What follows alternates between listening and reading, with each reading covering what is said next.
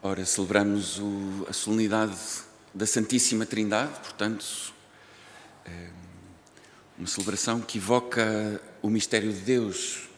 Podia dizer que a Trindade é o nome cristão de Deus. As religiões referem-se ao mistério de muitas maneiras. Para nós, Deus tem um nome que é Trindade. É o modo como representamos o mistério de Deus. Um, mas as nossas representações eh, são validadas de algum, de algum modo pela experiência. Quer dizer, não é apenas uma especulação, tem que haver um cruzamento da experiência, da representação da experiência. Tudo isto só se pode cruzar com a revelação em Jesus Cristo e, e é nele, através da experiência que ele viveu, que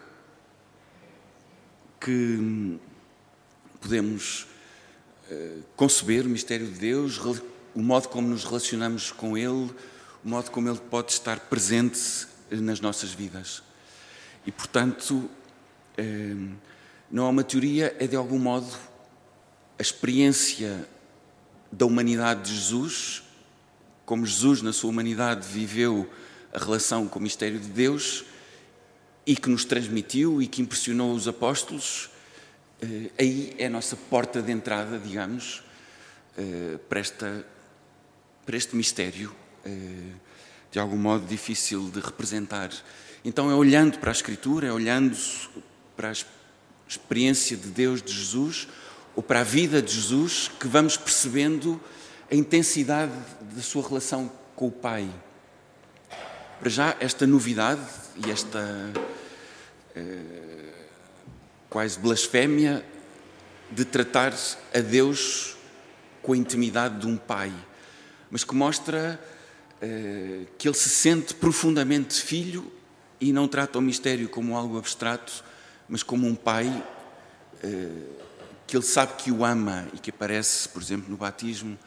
Este é o meu filho muito amado e que marca profundamente Jesus esta relação eh, de filiação com o Pai. E o mesmo poderíamos dizer eh, em relação ao Espírito Santo. De algum modo, Jesus fala do Espírito nestes tempos da Páscoa, entre a Páscoa e Pentecostes, prometeu-nos tanto o Espírito que o une a Ele, ao Pai, e que nos convida a participar nesse Espírito que é um, um dinamismo de amor, é o amor dele pelo Pai, do Pai por Ele, e portanto, em todos os momentos importantes, Jesus está, parece, eh, cheio do Espírito Santo. Quer dizer, talvez o, o segredo da vida de Jesus, a sua divindade, é que, autenticamente homem como nós, é, está cheio do Espírito Santo. Portanto, eh, transporta nele o mistério de Deus na sua própria humanidade. Portanto, isto é na descrição muito narrativa dos, dos Evangelhos, como se mostra esta relação tão íntima de Jesus com o Pai e com o Espírito Santo, e como isso é muito patente e relevante nos momentos importantes da sua vida. Isto deve ter marcado de tal maneira os, os evangelistas que, por exemplo, São João, que recua ainda mais do que Lucas e Mateus, que já recuam à infância de Jesus, que não vem em Marcos, mas São João vem ainda com uma espécie de pré-existência de Jesus. Jesus como a palavra do Pai, o Filho. Quer dizer, a sua, a sua união com o Pai é tão grande que lhe pertence. Uma pertença que é desde sempre. Eh, e, portanto, é na humanidade de Jesus que se revela o mistério de Deus, que podemos, de algum modo, ehm, eh, representar como, como trindade. Eh, e isto é particularmente eh, original, digamos, na história das religiões. Quer dizer, se fôssemos ao Deus dos filósofos, o nosso Deus não é um ponto isolado, não é um motor imóvel, não é uma origem abstrata de todas as coisas. Deus é relação. Há também nas religiões tríades de deuses eh, que se relacionam entre si e depois nem sempre as relações são mais cordiais possível, possíveis. Temos toda a mitologia, mas eh, o Deus cristão, tal como o representamos, é em si próprio relação entre pessoas. Eh, uma relação de amor.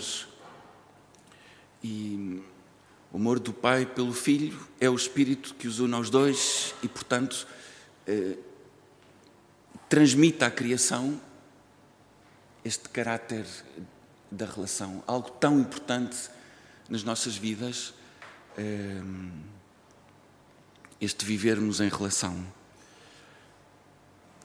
Todo o Antigo Testamento é assim uma aproximação relacional de Deus na história do povo de Israel e depois plenamente em Jesus Cristo eh, manifesta-se este mistério que ganha um rosto, ganha palavra. Eh, deixamos de ver confusamente, como diz a carta aos Hebreus, esta intuição ascendente de que o coração do homem deseja e projeta um ser absoluto, mas ao contrário, um Deus que se faz próximo de nós e, e toma um rosto uh, e uma palavra que nos é dirigida. Uh,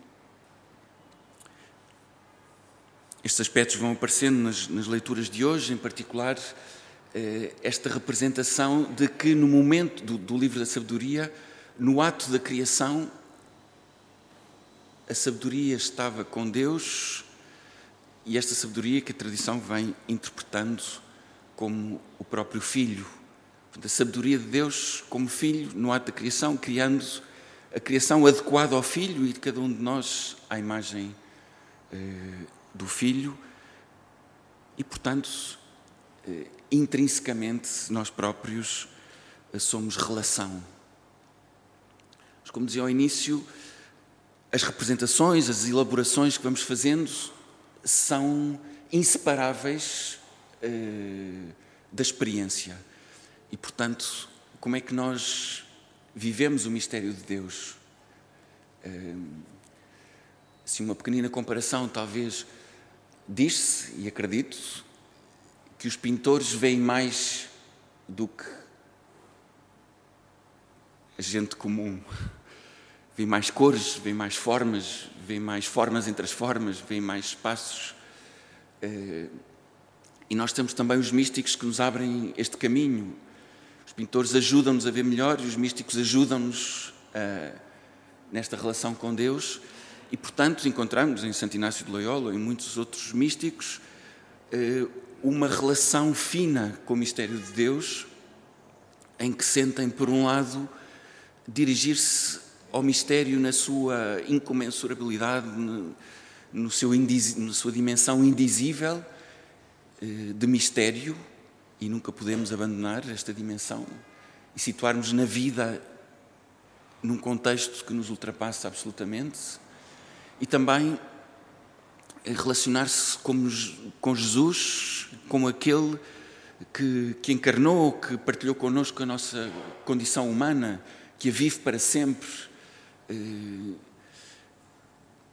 e também esta presença do Espírito Santo em Jesus que, que nos anima, que é em nós paz, força. Eh, assim, em algumas palavras-chave, talvez a relação com o Pai nos abra ao mistério, a relação com o Filho, que é sabedoria e, portanto, palavra, inteligibilidade. Olhamos para o Filho e acolhemos o que é a nossa identidade mais profunda enquanto seres humanos. E depois o Espírito Santo, que a Escritura nos refere como aquele que em nós é gemido inefável. Portanto, algo antes da palavra, antes da palavra vir à boca, ao entendimento, à consciência, qualquer coisa como uma força. Se Jesus é a forma da vida cristã, o Espírito talvez seja a sua força, força do amor, da paz. Eh, e tudo isto é muito elevado e tudo isto é tão ao alcance da nossa mão que a Igreja e a liturgia, na sua sabedoria, num gesto tão simples com o qual começamos as nossas orações, começamos a missa eh, neste gesto que é o sinal da cruz, em que ao mesmo tempo que fazemos a cruz, lugar da plenitude da manifestação de Deus, invocamos o Pai, o Filho e o Espírito Santo. E portanto, para ver que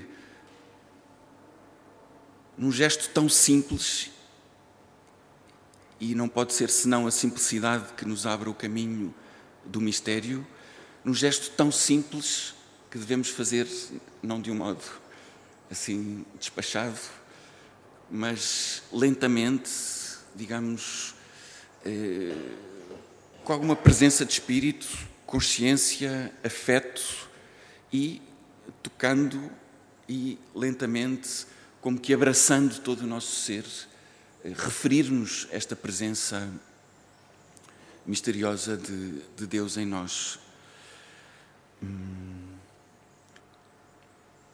Que o Senhor nos ajude a viver este mistério tão bonito, tão amplo, ao mesmo tempo tão concreto e que marque a nossa experiência de vida em todas as situações.